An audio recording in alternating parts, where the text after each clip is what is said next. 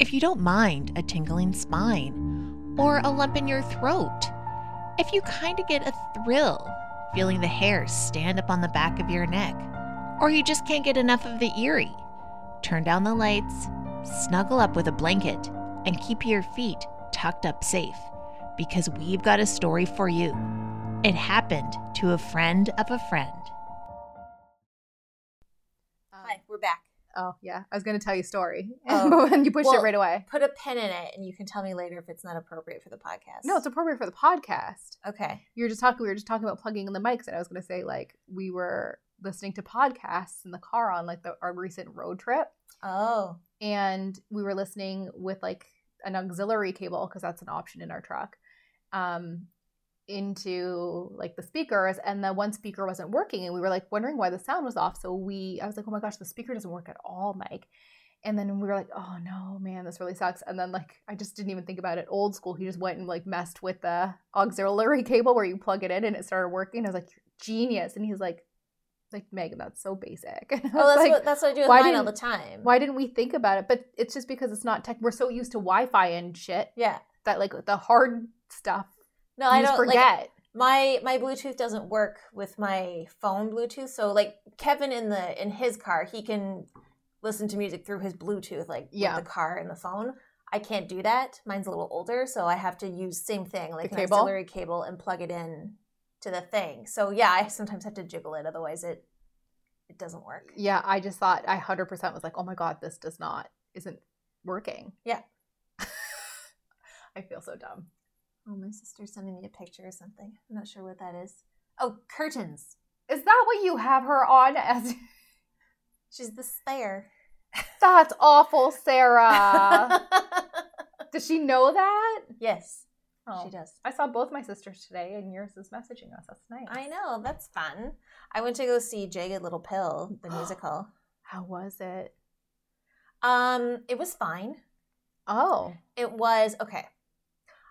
I would just like to preface this with I just am an enjoyer of musical theater. I didn't study it. I'm not like a super critic, whatever. But the performances were good. The You Oughta Know number was phenomenal, like best number of the whole thing. okay. I just feel like they tried to do too much with different storylines to fit the to fit the songs in to make it angsty. It's, Okay. So it's based it's based around this family, and each member of the family has like a like a middle class white collar kind of trope of today's dysfunctional families. Like the mom is hooked on pain meds, and the dad is a workaholic, and the son is like the perfect child Okay. and the daughter is adopted and like she's black in this white family so she's dealing with that and she's bisexual so it's just every single like Like every sitcom, Not even- no, character. not even sitcom. It's like every single i don't i can't think of the word that i want.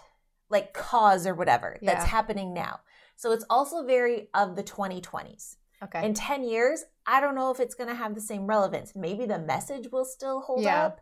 Like a lot of the messaging that's in it like sexual assault and standing up for people and like all like lgbtq like all Yeah. that stuff is trying to, they're trying to shoehorn everything oh, okay. into this play so it was just a little much i found it's very much like have you ever seen rent Yes. Okay.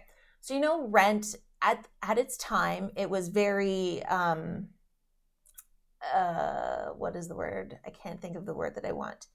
It changed musical theater Yeah. because it was a different kind of musical theater. It created rush tickets, blah blah blah. Yeah. I understand that part Yeah, of. Rent. But Rent is also very much of its time. Yeah.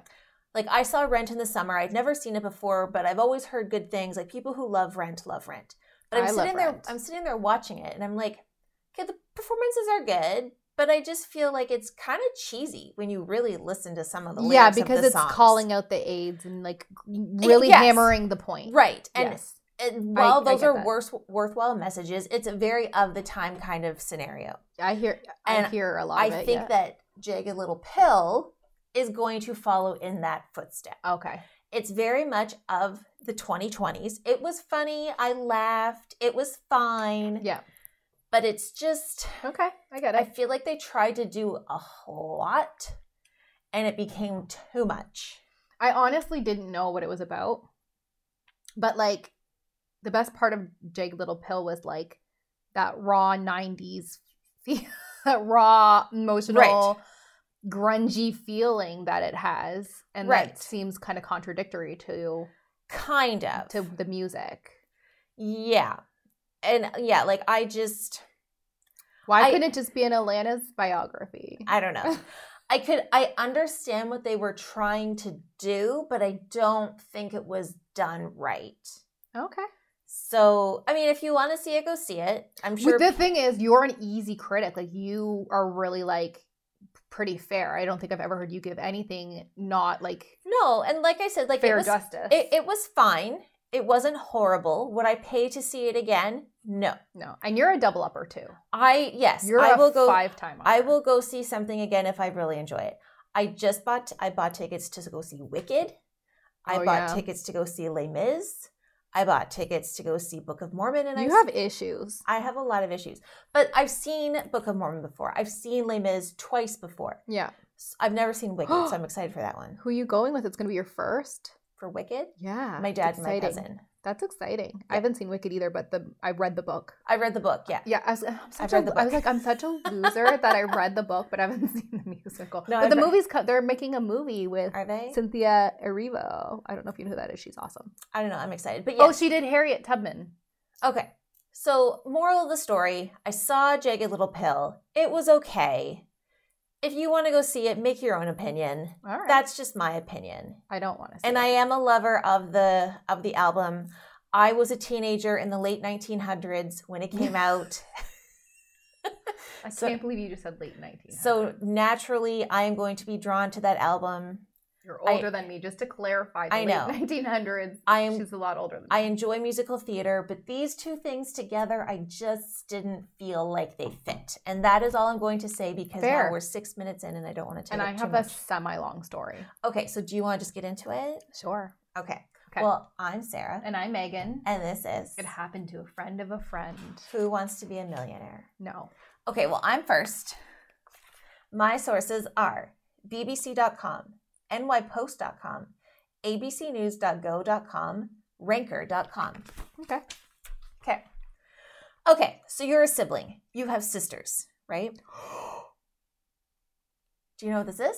I almost did the story. I'm not even. Are you shit- serious? I'm not even fucking. I'm not you even say kidding. this all the time. No, I'm not, Sarah. I was re-listening to the lore episode, and I was like, "This was the story I almost did." I swear to God. And then my story had the potential to be. It is long, but had the potential to be like really, really, really long. And I was going to do this story next week instead of this one. I swear to God, Okay, well, anyway. that is crazy. We're gonna fucking double up. We need to start talking to each other. We need to start talking. Okay. Anyway, you're a sibling, correct? yeah, we just talked about how I saw both my siblings Right. in one day okay. Um, separately. You have no brothers, though, right? Just sisters. No. Okay. Um, okay, but what if you had a sibling you didn't know about? And what if that sibling was a twin?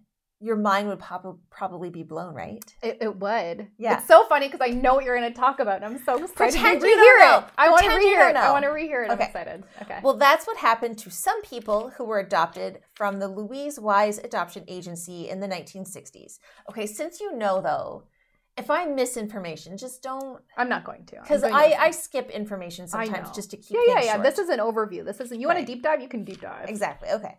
Okay. The agency was started in 1916 by American philanthropist Louise Wise. Her mission was to help find homes for the many Jewish orphans that were usually otherwise left to the care of the state, eventually placed in asylums. Her agency would would gain custody of thousands of Jewish children and then help place them in other Jewish homes across the country. Okay. So she was trying to do good. Between 1960 and 1969, the agency paired with psychiatrist Dr. Peter Neubauer. Neubauer, I, I always write things really fast and then I don't know what I'm writing. And Dr. Viola Bernard to conduct a nature versus nurture type of study on twins. Bernard also thought that twins would do better if they were apart and therefore received more than and, and they would receive more one-on-one attention if they were split up rather than put together. It's crazy. I don't even like to separate sibling dogs. I know. The families who adopted the babies did not sign up to be part of the study, nor did they have any idea they were taking part in anything. The children were placed with families that differed in econo- economic classes. Um, some of them went to higher class families, and the other one might go to a middle class family kind of situation. And some of the Wait, art- did they know that they were one of a twin? They No. knew that they were taking one of a twin? No. Okay. no, none of the families knew that these children were twins. Okay, cool. Right. In some of the articles I read, the parents were told that the children were selected as part of a childhood development study, but nothing about being twins. Researchers made visits to homes of families. Many thought this was part of the adoption process, and while it was sometimes an annoyance, they went along with the visits. Uh, the researchers would observe the children, take video of them playing, and give them IQ tests. I did read one article where one of the twins, who's obviously now an adult, said her father didn't remember anyone visiting the family. Um, so maybe it wasn't all of the children, but a lot of the children they did remember like Okay. these researchers or whoever coming to visit them and asking them questions and stuff like that. Um, some of the researchers that have spoken about the study have said they were shocked at the similarities amongst the twins. Even though they did not live together, many of them liked the same activities, foods, and had similar personalities. Now, you may be wondering did these siblings ever meet? Well, yes, they did. Well, some did. I don't know if they all ended up finding each other. I think one of the articles said there were around 10 or so sets of twins used in the study. One of the most popular stories is the reunion of triplets. Yes, triplets. I think there was only the one set of triplets. Okay. I think all the other sets were twins. Edward Galland, David Kellman, and Robert Shafran. Robert, I think that says Shafran. Wait, are these only identical twins or both? They only studied identical twins. Okay. I think there were fraternal twins, but I don't think the fr- fr- fraternal twins were studied because one of the articles said that that would be a good, um, kind of like baseline test group Okay. kind of thing because they weren't. I don't know, but yeah, I think it was just identical twins that were kind of part of this study. Yeah. My brother in law, his partner, Mhm. is a set of triplets, Mhm. and the two are identical, and he is not. He's a fraternal. That's crazy. So they had like identical twins and then another one. Yeah, Isn't that? Yeah, it is crazy. It's a crazy anomaly. Sorry, I just wanted to put that in there. that's okay. I'm just trying to go fast because you said your story was long.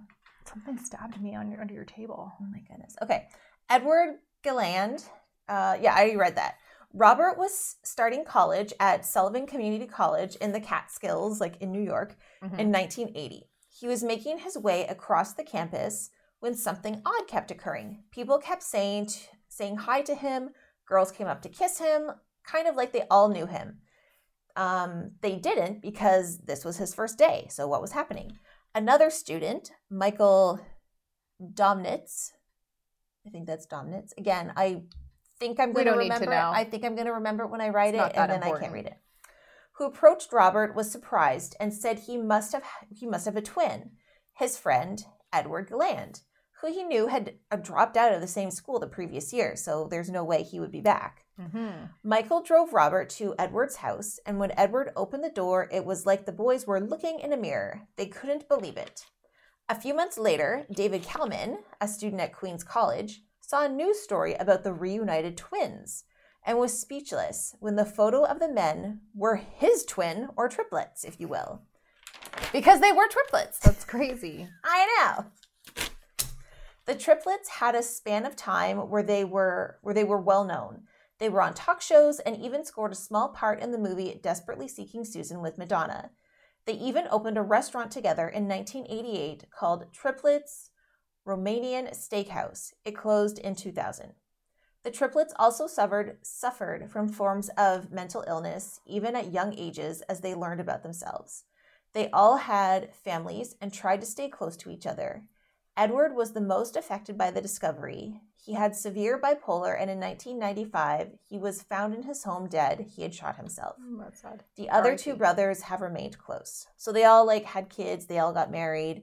Um, I think one of the triplets still like is really close with um Edward, Mm-hmm. with Edward's wife and his daughter, like they're still really close. Okay. In 1998, This is a new story. In 1998, 35 year old Howard Burack wrote to the Louise Wise Services to get information about his birth family.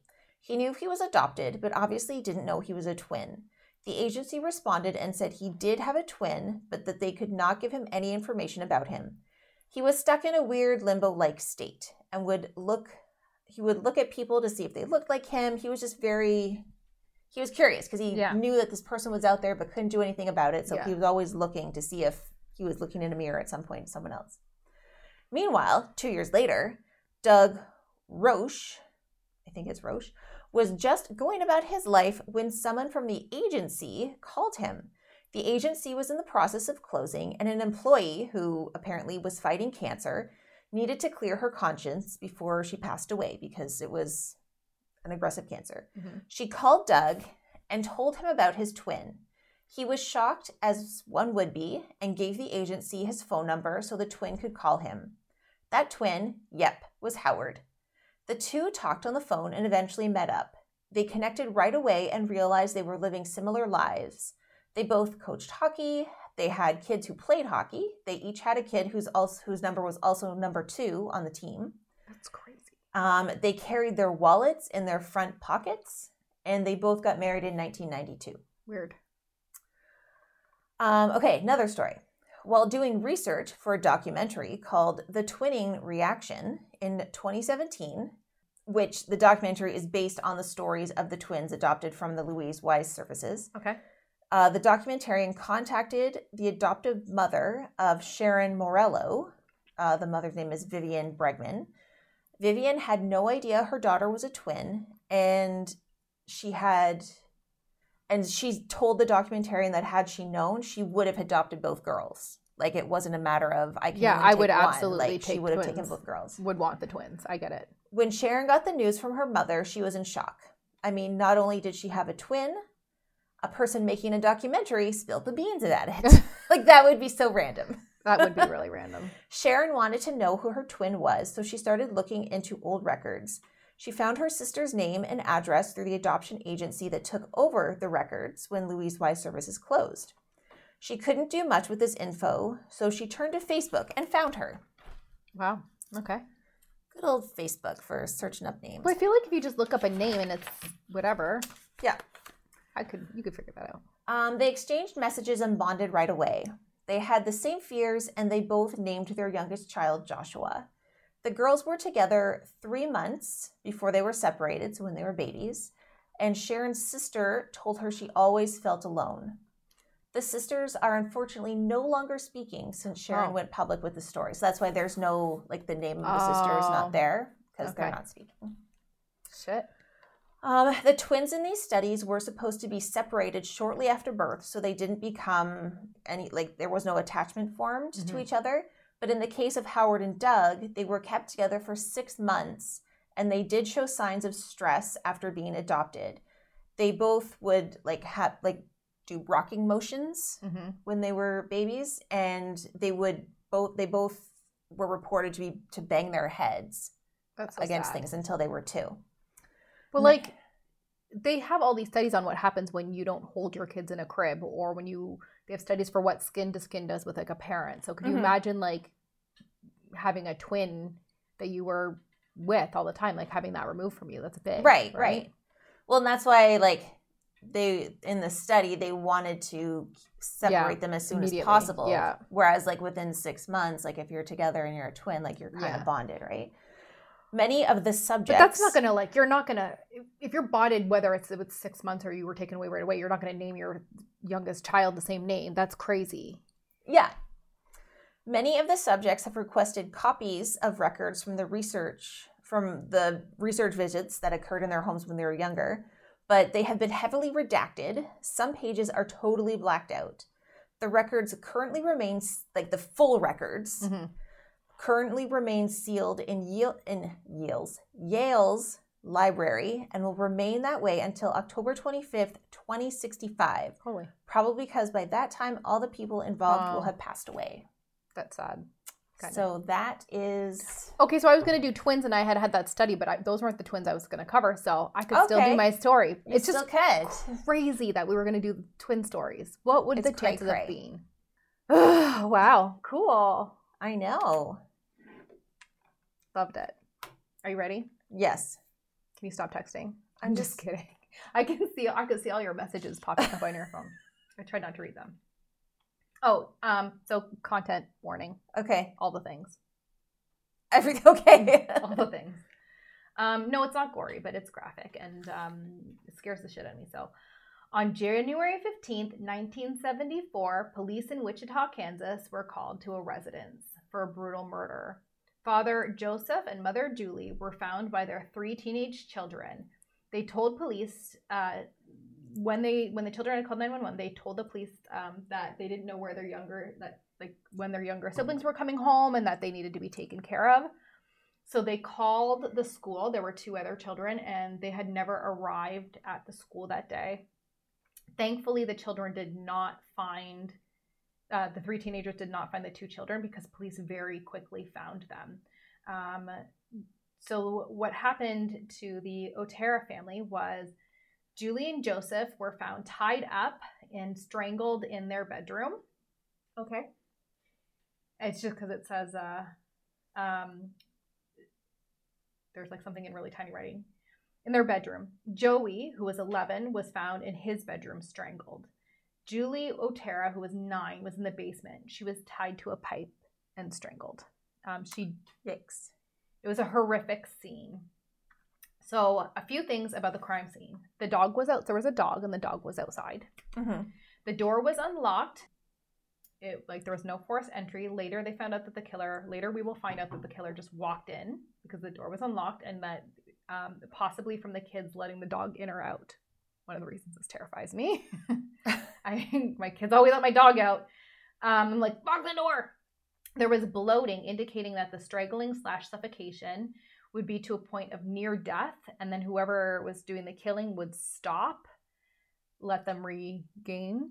I feel um, like if you're breath. gonna talk over there, you should move your mic. Okay. So why don't you just move it to the Oh, other like, side move of the your whole- shirt? Yeah. Like if your head I'm is on that sitting side. weird because we tested the mic, man. Okay. Hopefully this is good. I don't know. So indicating that he they he stopped the strangulation and then started a, again. Um, the reason for this would be uh, kind of laid out later on as well. And they found semen near the daughter, the youngest daughter. Um, although she was not, her pants were down, but she was not physically assaulted. Um, it was evident that ejaculation had taken place. So, probably masturbation, and that this was a sexually motivated crime. The Otero, I think I said Otero earlier, but the Otero family had no defense wounds, so the killer must have been persuasive. The community was in shock. They had no idea who could have done this. Four months later, on April 4th, 1974, at around 1 p.m., sibling, siblings Kevin and Catherine Bright come home to find a gunman who says he's a fugitive and he needs a car, food, and money. So the gunman separates the two. He tied them up. He tied Kevin up first, and then he took Catherine into another bedroom, tied her up. When he went back to Kevin, um, Kevin had gotten loose and from the the ties, and they fought. Kevin was shot twice, um, and then the perpetrator went back to Catherine. He strang- he strangled her, but was unable to get her to lose consciousness. And then Kevin escapes to go get the police, and um, but it's too late for Catherine. Um, when he gets back, the gunman is gone. Catherine was 21 years old. But because Kevin survived, they have a description, and a sketch gets drawn, and they have a little bit more information. Um, but still, no perpetrator. In October, police have some suspects in custody for the Otero family murder. I think they, I believe they had three, and one of them may have confessed. So the newspaper, the Wichita Eagle, receives a strange phone call directing them to a book at the public library. And in this mechanical engineering book, they find a letter saying that they had the wrong guys. Amongst other things written in this letter, um, it said the code words for me will be oh, he said that he killed the Otero family. The code words for me will be bind them, torture them, kill them. Ooh, are You you doing BTK? BTK. I know this one. This is a, like a heavy hitter one. We haven't really done one of I those. know. I thought it was going to be a lot of work. Um, I can't believe you did it in one part. I almost did it in two parts, but Okay. I, I kept it uh, kind of tight, I think. The thing about this case is there he loves to talk. They will catch him. And he loves to talk. And there's so much information. You can watch all of his confessions over and over again. And he likes to play games and you can read all the letters and there's so much in depth. But you can do that deep dive on your own. I'm telling you kind of like the the basis. The Coles notes. Yeah. Like we always say, we're we're a shallow hop Yeah. into a puddle. we're not a deep dive No. into a lake. No. um, but there's some good info in here. Um, they so um, he said that beat so that he went by BTK and he had a drawing of his signature. Basically, the B looks like boobs, and it just looks kind of torturous. Um, they will be on the next victim. It said he had included details of the Otero murder. I don't. I feel like I'm. Can you Google if it's Otero or Otera? Because I wrote both down, and now I feel really stupid. Otera? I think it's yeah, because I kept thinking in my head like Jenna Ortega What am I? Otero what? family. It's Otera, not Otero, right? Otero. Otero. Okay, damn it. Sorry, Otero family. R.I.P. and survivors. I'm sorry. So the Otero. um, so he had included details of the Otero murder that were not released. In 1977, Mar- um, in March, we would later understand that there was a trolling phase. So when they catch BTK and he talks about it, he had got, been going through a trolling phase. If Mindhunter continued, it would have been BTK. I know they still there's still a tiny possibility. No, I guess they've said that they're not doing no. it. No, recently, it's been brought up again. It's on and off, on and off, on and All off. right. Everybody wants Okay, it. keep going. We got to make our snack. Okay. So, um, blah, blah, blah, blah, blah. Now I lost where I am. The killer went inside a home with a five year old boy who was walking home. The boy and his siblings were locked in a bathroom. They were five, six, and eight. Um, and they were locked in there with some toys. And Shirley Vane, um, who was their mother, was sick um, several different times and is strangled. However, when the phone rings, the killer panicked as the boy, who was named was Stephen, had said that the neighbors will be checking in on them when he was talking to them earlier. The killer flees, thus leaving the children alive. December 8th, 1977. This is a night attack, which is a little bit different, and a broken window. 25 year old Nancy Fox uh, is found face down on the bed, strangled with a nylon. Ejaculation has occurred again. Um, the following day, police receive a phone call giving directions to the house. So the killer wanted the body found. January 31st, 1978, BTK sends a poem. The poem says something along the lines of Shirley Locks, Shirley Locks, wilt thou be mine? Um, and so basically, it is about uh, Shirley Vane, the the mother. Okay. And February 10th, 1978, mine's like a little, nice little chronological. Police receive a letter that makes them publicize and hold a conference to reveal the BTK strangler in these murders. Basically, BTK was getting upset at not getting attention Mhm. and, quote, how many people do I have to kill before I get my name in the paper or some national attention? Basically. Fearing, knowing that this person is capable of killing or trying to get more attention, they go public with it. So, although they are kind of unaware until a little bit later, uh, on April 28th, 1979, 63 year old Anna Williams escapes death by not coming home. Weeks later, she receives some of her personal items and a poem by mail named, Oh, Anna, Why Didn't You Appear? Okay. Could you imagine how chilling that would be? Very. Was he kind of inspired by Zodiac with like these messages and stuff? He says he drew inspiration by lots of people, but he also claims he inspired all these people. And I believe Zodiac is one of the, obviously, he's going to, serial killers look to other serial killers. Right. Right. Um, but he, yeah, he names a lot of people like they tend to Okay. He's a name dropper. He's taken credit for the Idaho killings, being inspired, like just crazy. Where am I? So there are um, lots of letters uh, with drawings, and there are some cryptic puzzles, which I'll talk about in a little bit. You can go to Crime Library. It's a really good resource to get those letters in detail. I used several different um, several different resources. I used True Crime, like the True Crime doc series. I used CNN. I used Wikipedia. I used Murderpedia. I used a lot of different resources. There's a lot. It's available everywhere. Literally Google it. There's so much BTK stuff that you can find, which almost made researching harder. So many pedias. So many pedias. the BTK killer, BTK killer stops as far as we know. More on that later. Until April 27th, 1985. And although he was originally not suspe- suspected as this wasn't suspected as a BTK killing, we will later find out that it is. Marine Hedges' body is found eight days um, after April 27th. She was 58 and she was strangled. September 16th, 1985, Bill Wegerle, Wegerle, I don't know how to say it, Wegerle, I don't know, comes home for lunch to find his two-year-old son sitting alone.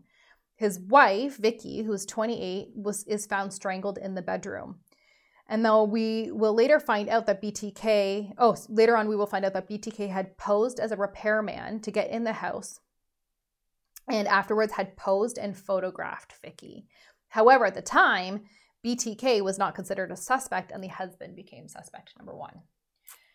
The reason that both the Marine and Vicky were not suspected of BTK was because um, it had been so many years since the previous killing. So the previous killing had taken place in um, 77 or 78, late 77.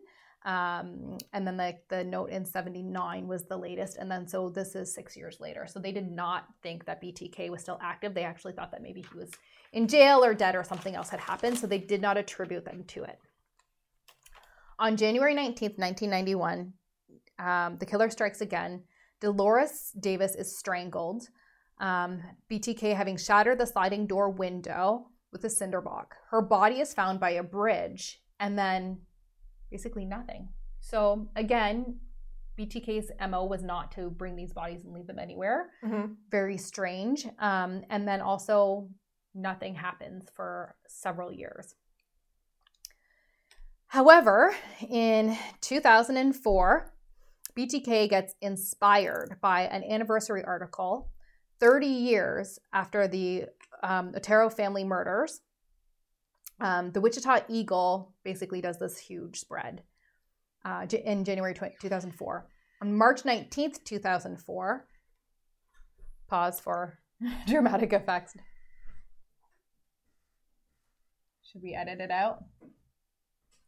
Oh, look how cute. He's got his jersey on. I know. I know. We're recording, guys. Shh. We can cut this out. It's fine. I know. We can cut this out. It's fine. You don't have to be quiet we right can, now. We can cut this We'll be out. quiet when it's you leave. Fine. I can drink. Yeah. He's taking advantage of the fact that we said we can cut it out. Kevin's such a trooper. Cut it out. Quit it. Joey Gladstone. Okay. Represent. Um, I'm gonna keep some of that okay. Just keep the whole thing.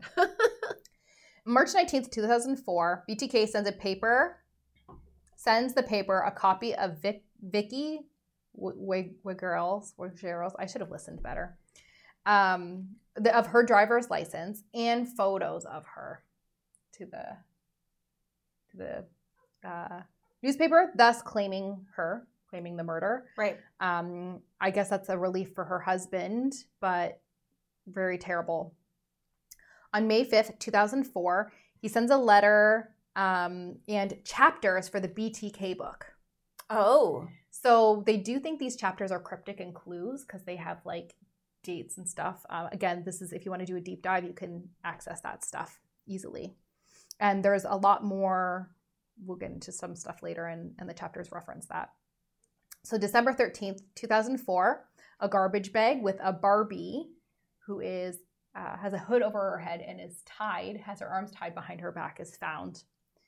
In 2005, a cereal box with a postcard with descriptions of a murder and another doll are found. And there is the question Have you found my other package? Meanwhile, at Home Depot, an employee has another cereal box um, placed in the back of his truck. So, excuse me, in the footage, they actually can see a Jeep, Mm-hmm. Um, they, but they can't get any information on it because they can see that security footage. Um, and the cereal box had like um, BTK bomb or something on it. So the they didn't think it was the employee didn't think it was a bomb and had opened it. Inside, they wanted to know, BTK wanted to know if um, he could send a floppy disk to the paper to the police and they would be they would be able to trace it or not. And he says if you can't trace it, put r- right in the paper, Rex, it will be okay. So they do that, even though they can trace it Mm-hmm. because why wouldn't they? On February 16th, 2005, the floppy disk arrives. And then, wait, what was the name on it? I wrote it down. Bill Thomas Killman. Hmm. BTK. Right. And um, I just thought that was like a little side note. Um, of course, they traced it and they found that it was last saved by user Dennis at the Christ Lutheran Church and was also used at the Park City Library. So now they have a suspect because they look and see what Dennis is at the Christ Lutheran Church. Right. And their suspect is Dennis Lynn Rader, who's 65 years old. Um, I believe at the time, please don't quote me because I couldn't really quite find, but I believe at the time of the murders, he had been a dog catcher and a compliance officer for Park City. He was president of the church council. They obtained DNA because they had recently found out that his daughter Kerri had had a hospital visit for a personal matter, and they were able to find DNA. You'll know why I'm awkwardly Googling if you actually look up what the personal matter was. What was it? I didn't want to. Why? She had had a pap smear, Oh, okay. and they used that. Well, And if they, you're telling us to look it up, it's Oh. obviously public, not like it's out there. no, it's I out know there. it's just awkward. Okay, the just as awkward as the pap smear is. The It's not fun. I like them. Ugh. I'm just kidding. But I did have a really good person for a long time. Anyways, TMI. Mm, yeah. So they found a match and he was arrested on February 25th, 2005. He didn't deny anything. He confessed and enjoyed the confession. That's crazy. They were like basically like, we got your DNA, man. He was like, great. I've been dying for you to catch me because I have a lot of shit to talk about, and you can watch it. Um, I've always found it chilling because when he talks about it, he talks about it like he's doing groceries. Like it Mhm. sounds so banal when he's talking about it, and kind of like Kemper, he he almost tries to paint that he had sympathy to his victims in those moments to make him seem like I don't know likable or something Mhm. but like you clearly did not ca- care about these people. Right. We find out that he enjoyed the chase. We find all the different steps that he felt like that serial killers go through. He had done his research. He had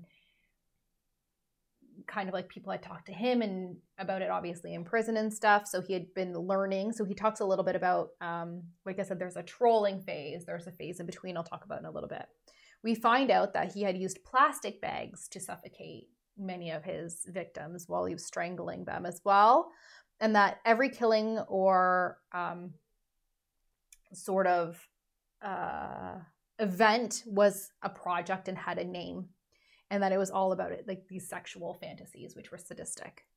He explains the murder in detail and that's when he draws attention to Marine, who was actually his neighbor. So um, that's why he said he did, had done it a little bit differently because he didn't want it to be linked to him originally so during his cool down periods you can look up all of these pictures. He wore clothes, some of which were the victims or were meant to mimic the victims at the time, um, and masks, and he would recreate the crimes, like dress up and recreate the victims, make himself look like the victims, and then he would take pictures of that. So he was kind of like reliving his um, his his crimes. So yeah, he's a sexual sadist who enjoyed all the parts. He there's a movie on Netflix. I forget what it's called. I think it's David Duchovny, and it's really good, and Mhm. it's like covers a lot of. It, it's pretty much BTK. Let me see if I can fi- figure it out after. Dennis Rader was born March 9th, 1945. He had several siblings and a relatively normal childhood if his parents were not just maybe a little bit strict.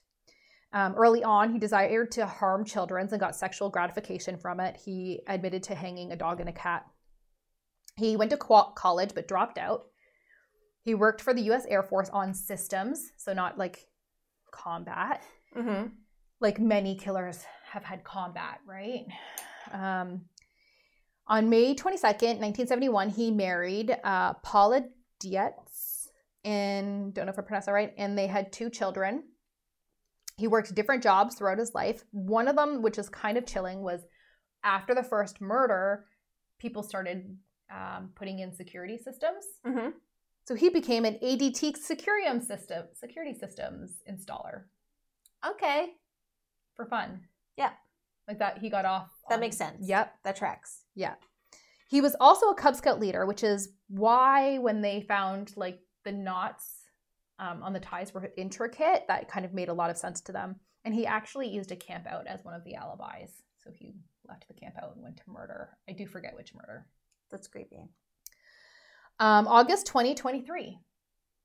So basically, he confesses to everything. He gets hundreds of years, 120, I don't know, Mm-hmm. a lot of jail time that I didn't write down because nobody really cares. Mm-hmm. And as long as he's away forever, um, I mean, I guess some people do care. Some people would want him to get the electric chair, or vice versa. Sorry for being insensitive. In August 2023, so this August, with journals that had been provided by his daughter Kerri. So his daughter Kerri actually wrote a book, which I, I really want to read. I was going to say Mhm. I'm dying to read, and See then if- that was two on the nose. Maybe there's an audiobook. Yeah, maybe. But it's all about like reconciling. I like that you how you say yeah maybe yeah yeah maybe I don't know if I want to. Yeah, I don't know. About reconciling the father she knew with the real person he was and how you do that. Like, that's a big, it sounds very interesting because that's a really big situation. Mhm. And, like, without getting too into it, like, there was that documentary about Bill Cosby where, like, people had worshipped him because, like, he was, like, such a father figure to them on TV Mhm. it was really hard to reconcile especially like black culture and that black father and stuff like that it was really hard to like reconcile all of the all of your feelings with what you thought you knew and what's reality. Right. And that's what her book is about. And so she has provided journals has been working with police the fbi and um, to kind of help with some unsolved murders. So they believe that being that he's narcissistic and a pathological liar mm-hmm. and a psychopath, sociopath, whatever, he they do believe that he has more murders that he hasn't copped to, and that for him it's like a game. Mm-hmm. And part of it, like I was kind of thinking about it when I was listening to it, is that like if you're a sadist, knowing that it makes people crazy or upset or it's frustrating or people really want to know what happened to some other loved ones that you would get off on that right like that's another part of just another little game and he loved games so he isn't divulging but they also found a hidey hole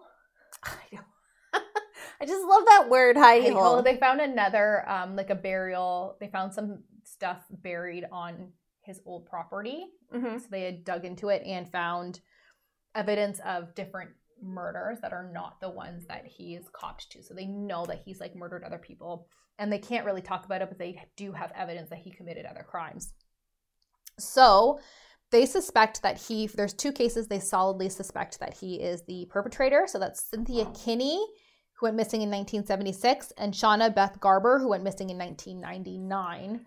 Um, so they're pretty sure that he's responsible for these, but there's not details released because it's an ongoing case. Mhm. In September 2023, they have possibly also identified another victim based on sketches in his notebook. So this is still breaking. this is still breaking. Breaking news. They think there's lots more. They do also encourage people to look at some of the drawings because you might recognize a loved one who's been missing those years. And they also have pictures of barns in them, and they don't know how much is fantasy and how much is real. Mhm. But if you recognize this barn, there could be evidence buried at the barn nearby, or there could be bodies there, something like that. So they do encourage people to look these up. And uh, yeah, I that's the BT. Oh wait, I had a little. Oh my goodness. What else do you have? Oh, I had just written. I starting. I started it out differently. I just wrote in that written that for me, it's he was always one of the scariest killers for me because he stalked his prey, like Mhm. really stalked them. With the case of Shirley Vane, he actually had been stalking another victim and she wasn't home and he was itching to do it. So he knocked on a few doors and then followed this little boy home Mm-hmm. and just like knocked on the door and went like pretended to go in. He would often use like the, you know, if he was in violently or broke a door, he'd be like, I'm a fugitive and I just want your car. But if not, he would pretend to be a repairman or something, which is one of mm-hmm. the reasons I never answer my door to people.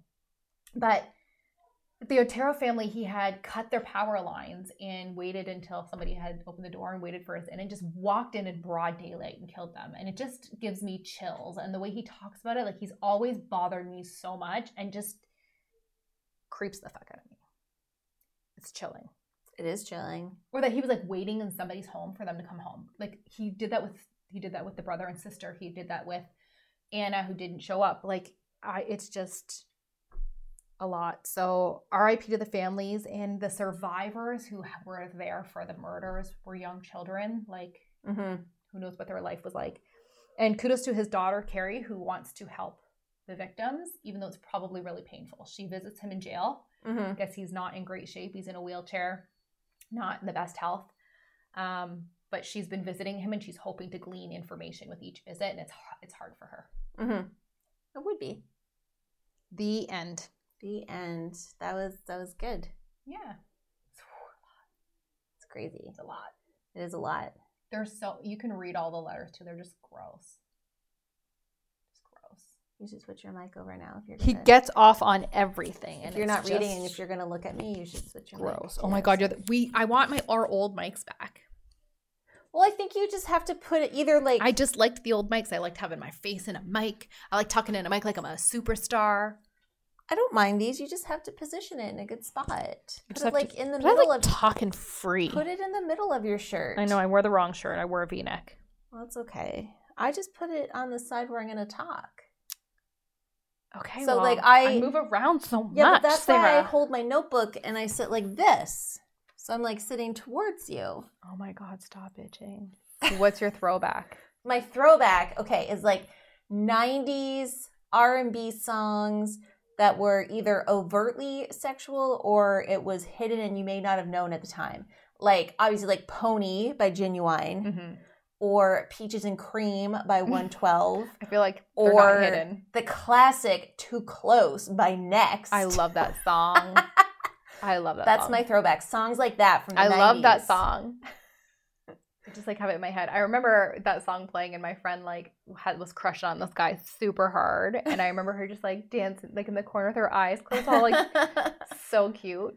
so yeah, just songs like that from the 90s. Nice. Yeah. I don't know if I've done my throwback, but my it? employee asked me to do it today Excuse me, I burped. What is it? because she just started watching it. Twin is it? Peaks.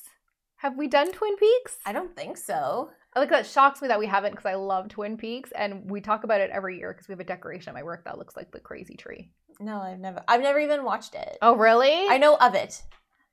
it's not for everyone. Like it's not. I want to watch the OG because they like rebooted it, right? Um, no, it's like part two. Like it's twenty years later. Like it's Oh, okay. It's, the OG is good, and they actually made a movie. It's a little bit yeah, like nineties that. cheesy, but fuck, I loved it. But I've And I watched I've it years later, I've heard it's like good. Like if you get it, it's good. Yeah, like it's it's not for everyone, but if it's for you, then you're gonna enjoy it. Yeah. That's what I've heard. Oh my god, and they're crazy. Never mind. I'm not gonna say anything, but it's okay. it's I really like Twin Peaks and I watched it if maybe like 8 years ago. And it um it like uh like it was like still way before my time when I started watching it. and I really liked it. And I feel like when you like when somebody else watches it and they're like, "Yes." You Yeah. get it. And the room with the I, I they walk they talk backwards. They it's all like screwed up. I believe you. It's about a girl. Do you know what it's about? Yes. It's about a girl who's like gets murdered and the agent has like these dreams or these experiences and it's just trying to solve this murder in this small town in Seattle and it's just very eerie and yeah. Kyle MacLachlan and who I follow on Facebook. I don't follow anybody and I follow Kyle MacLachlan and Sarah Michelle Gellar. That's it. Okay. I'm just kidding. I feel like there's some sort of psychological something and that has to do with that. We're not superstitious. but we're a little stitious. Bye now. Bye.